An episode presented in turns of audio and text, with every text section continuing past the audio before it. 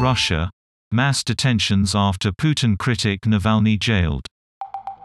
Nearly 1,400 people are held after opposition leader Alexei Navalny is jailed, rights monitors say.